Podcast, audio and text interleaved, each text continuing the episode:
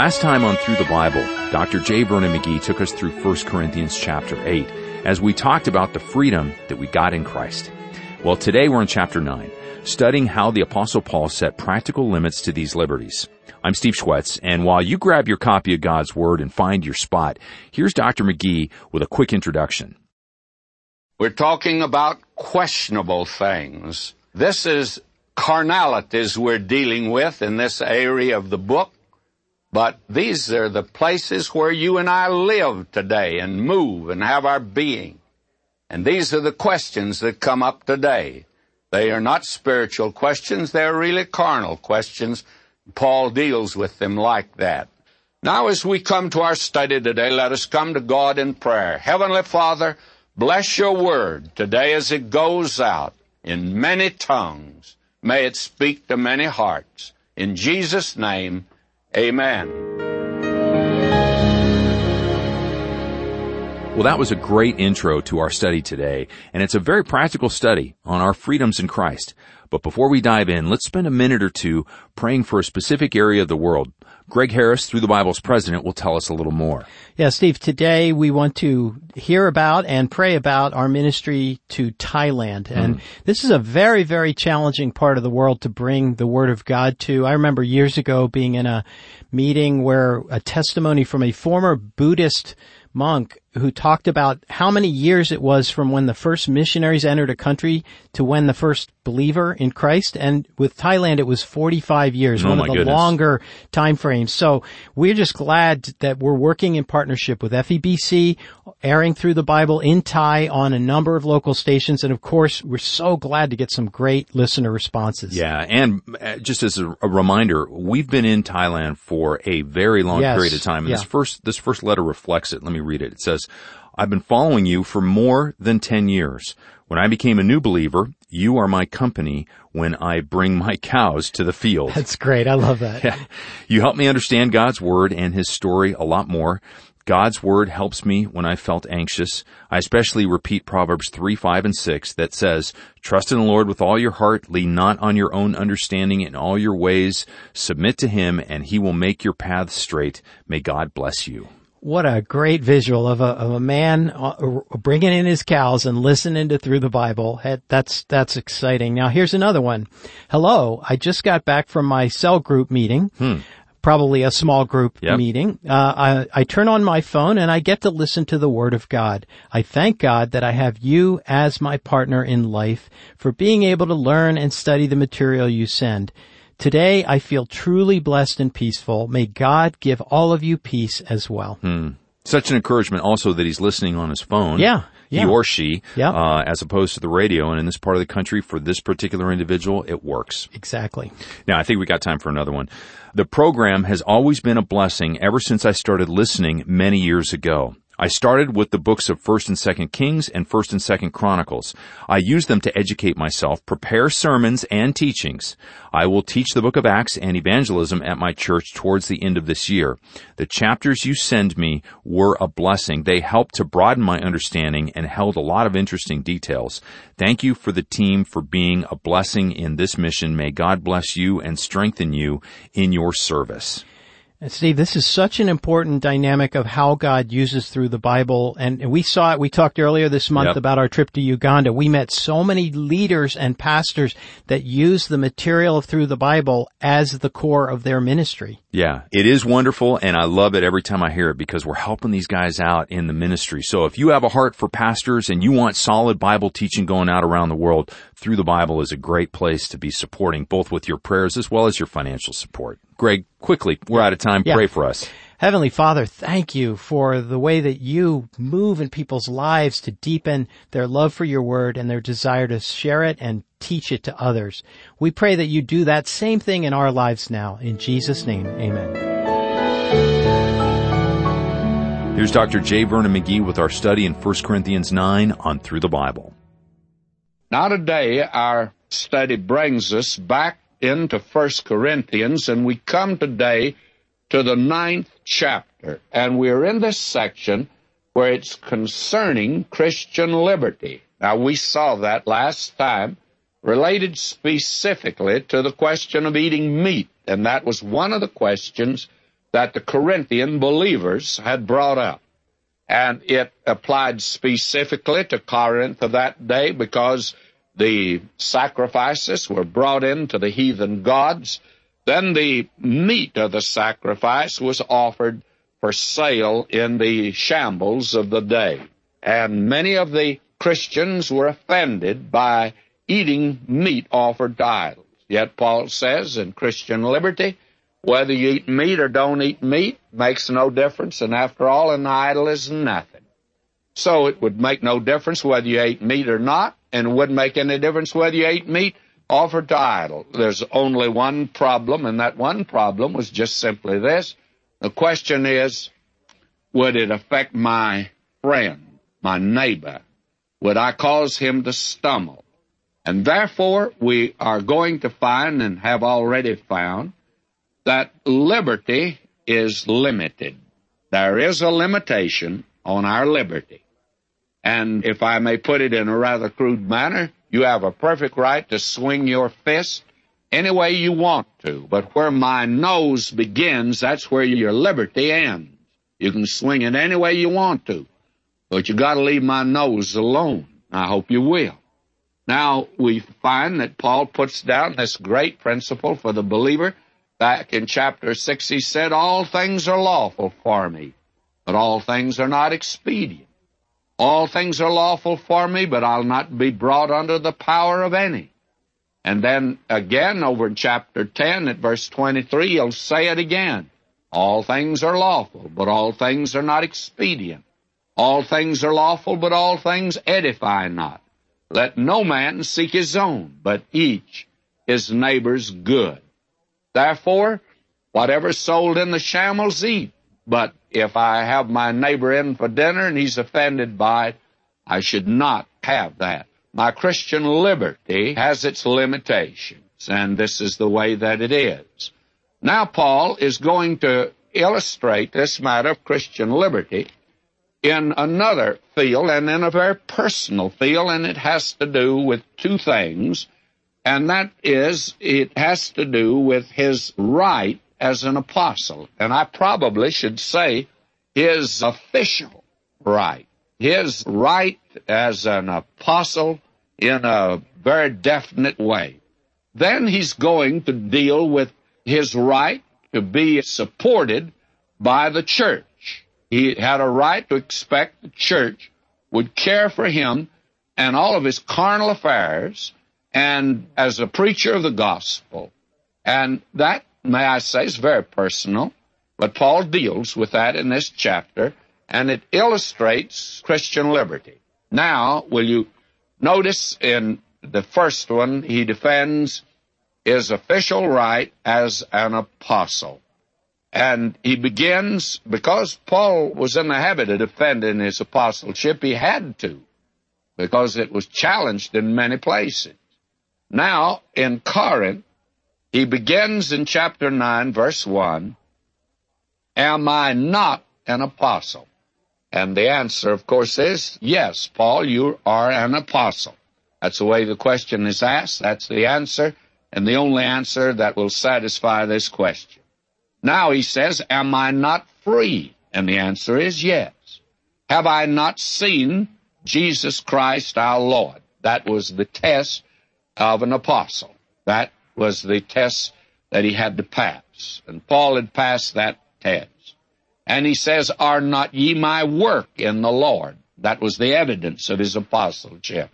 And then he defends that. He says in verse 2, If I be not an apostle unto others, but he was, but this is the if of condition, yet doubtless I am to you, for the seal of mine apostleship are ye in the Lord. So that as far as the Corinthian church is concerned, he didn't have to defend his apostleship. It was evident to the Christians there that he was an apostle. Now he says, Mine answer to them that do examine me is this. And the word answer here Actually, in the Greek, the word means defense. My defense to them that do examine me is this. It's as if Paul was in court. It's as if he's been charged. And now he's making a defense here. Now he moves into this realm. Verse 4. Have we not power to eat and to drink? Paul says, as an apostle of the Lord Jesus, I have a right to eat and to drink. And as an apostle, I have that liberty. Now that liberty is curbed and curtailed by others. The whole question is, he says, he had made the bold statement, if meat make my brother to offend, I'll eat no flesh while the world standeth. Why? Lest I make my brother to offend. Now he could eat it, but he's not going to. And by the way, that is an exercise of your free will, is it not? To be able to do something and then not do it. And in one sense, that's the higher liberty and the highest liberty that there is. Now, if you can't do anything and you don't do it, well, there's no exercise of free will there. If you're able to do something and you don't do it, then that is a revelation of free will. Now he goes on to say, have we not power to lead about a sister, a wife, as well as other apostles, and as the brethren of the Lord, and Cephas? Evidently, the brethren of the Lord here were his half brothers, James and Jude, I take it, were actually married and out on their missionary journeys, they took a wife with them. And Paul said, I have that freedom also, but Paul felt that his ministry would be curtailed, be hindered. Paul says, I have that freedom.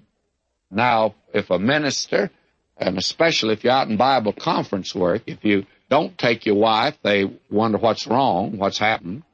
And if you do take your wife, they say, well, he can't go anywhere without her. So, I mean, a preacher's in a bad way. I remember when our daughter was growing up, my wife stayed at home to take care of her. That was her first responsibility and see that she had her clothes, went to school, and took care of her. And I'd go alone in Bible conferences and I'd be quizzed, generally by some very curious saint, say, uh, why isn't Miss McGee with you? Well, I'd have to go into detail. Now she goes with me. My daughter's away. She's married. My wife goes with me everywhere. And I find that some of them, every now and then, I meet a curious saint. Does your wife go with you all the time? As if, well, can't you get rid of her, get away from her? And I say to you, you can't win in the ministry. I found that out. But Paul is meeting that same thing. Paul said, I have a right to take a wife with me, but I've made my decision. As we said before, we believe he's a widower.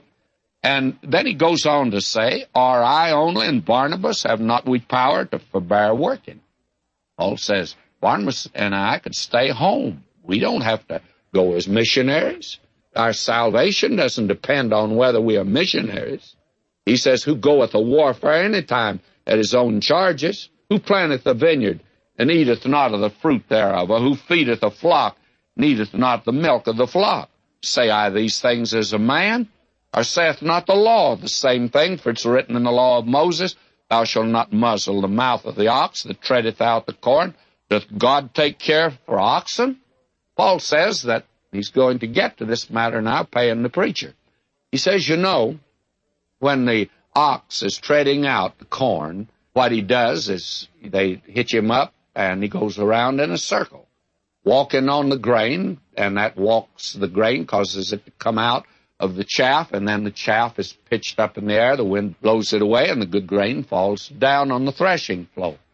Now, they don't dare muzzle an oxen that does that. Why? Because oxen's working, and you gotta feed him, and so he's not muzzled. Now, that's the way God takes care of the ox, and God made that law. Now, God says you're not to muzzle the preacher. You're to at least feed him. I heard the story years ago in Kentucky of a preacher who drove a very fine horse, very beautiful horse, and he himself was a very skinny fellow. And one day one of his officers asked him the question because apparently it had been discussed. And the question was very point blank. Says, how is it, preacher, that your horse is so fine looking and you are such a skinny fellow? And the preacher says, well, I'll tell you. He says, I feed my horse. But says, you folks are the ones that feed me. Well, may I say, I think maybe he might have had a right to say that. Paul is saying that. He's saying that here he has a right as an apostle fed others, for it's written in the law of Moses, Thou shalt not muzzle the mouth of the ox that treadeth out the corn. Doth God take care for oxen? Or saith he it altogether for our sake? Now, God not only takes care of the oxen, he said that for our sakes. No doubt this is written that he that ploweth should plow in hope, and that he that thresheth in hope should be partaker of his hope.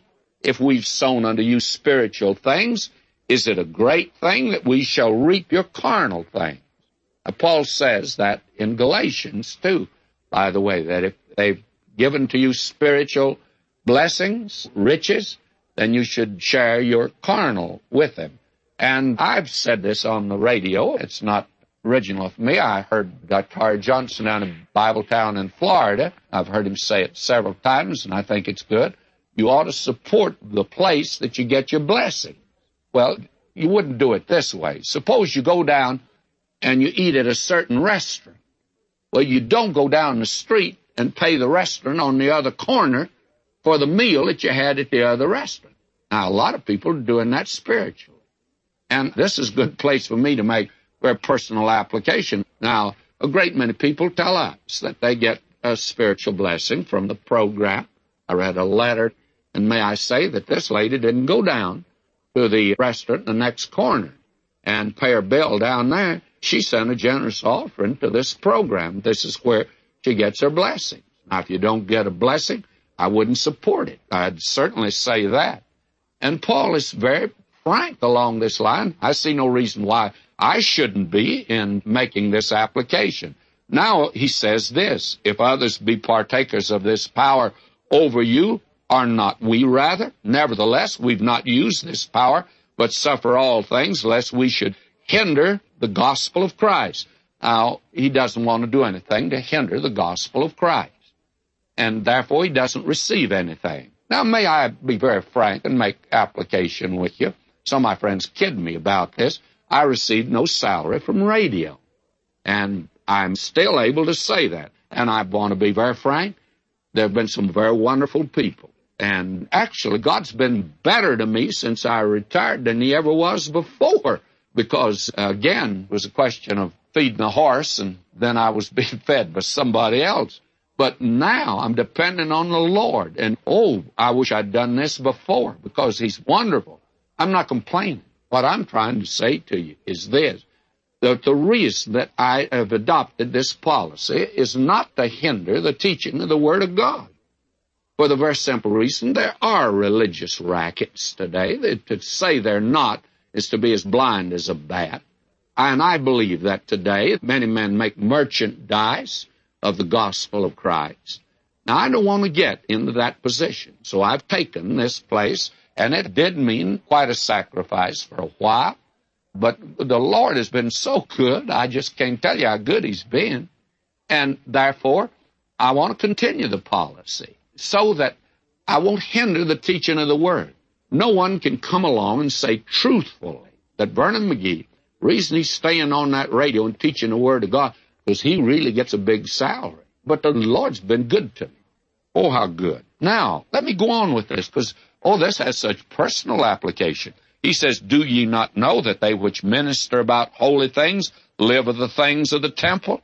And they which wait at the altar are partakers with the altar?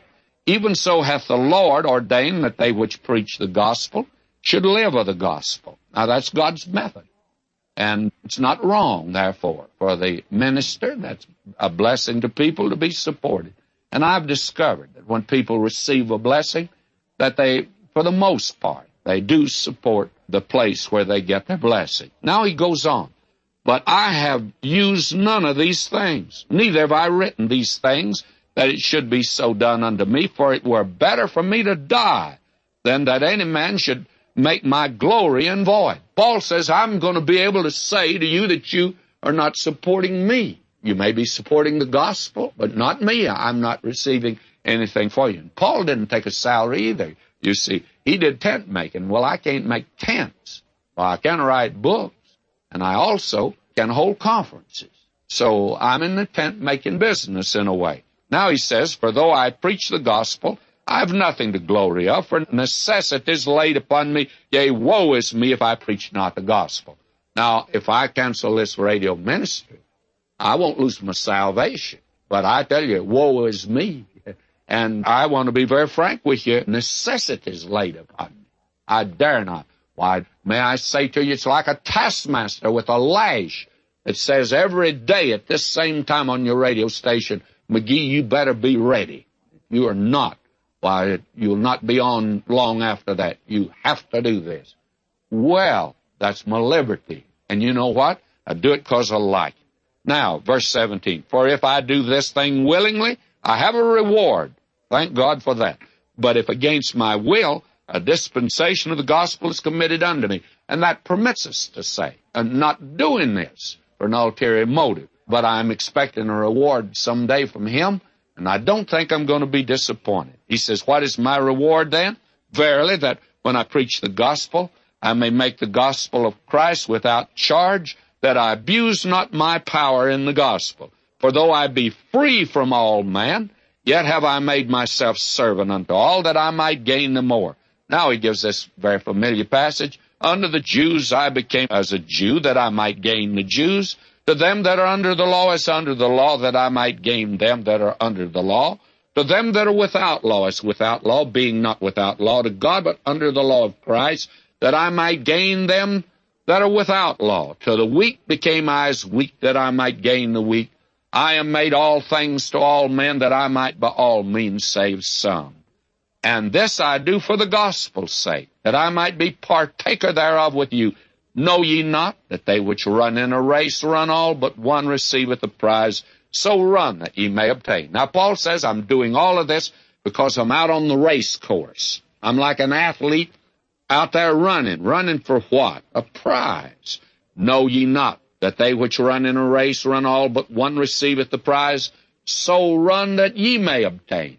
And May I say, let's get out on the race course together, friend. You and I together can run the race, and in a human race, down only one can come in first. But both of us can come in first if we're trying to get the Word of God out. Now, Paul says, And every man that striveth for the mastery is temperate in all things. Now, they do it to obtain a corruptible crown, but we an incorruptible. I therefore so run not as uncertainly, so fight I not as one that beateth the air. Paul says, I'm not shadow boxing. I'm not playing post office. I'm not playing at this thing. I'm not playing church. This thing is real, but I keep under my body. Bring it into subjection, lest that by any means, when I preach to others, I myself should be a castaway, is our translation. That's unfortunate. The word is dokimos, and it should be disapproved. Paul's thinking now the judgment seat of Christ where rewards are given.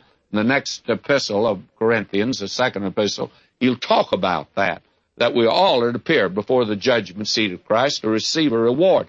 Now, Paul says, I'm out on the racetrack trying to run, so I'm going to get a reward. And that's the reason that I'm preaching the gospel like I am. Now, Paul says, I have liberty. I don't have to come in here every day, friends, and make these tapes. It's not easy to make them, and it takes a lot of work. And I'm retired. I ought to go and sit in the corner. But you want to know something? I don't want to sit in the corner. It's the last thing in the world I want to do.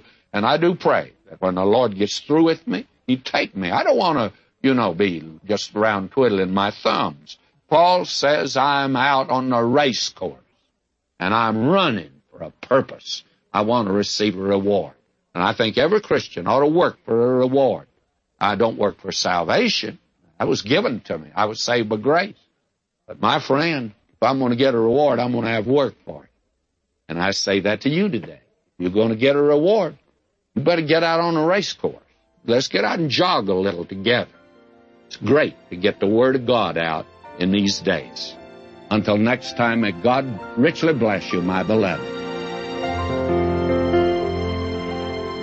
Are you running with a purpose? There are opportunities all around you. Get involved in the ministry, for instance, of your local church. You can visit prisons or rest homes. You can be a witness on the job and in your neighborhood. You can also run the race with us by praying and supporting this ministry in more than 200 languages. If you want to find out more, you can go to ttb.org forward slash give or call 1-800-65-BIBLE. I'm Steve Schwetz, and I'll meet you back here next time as the Bible bus keeps traveling along.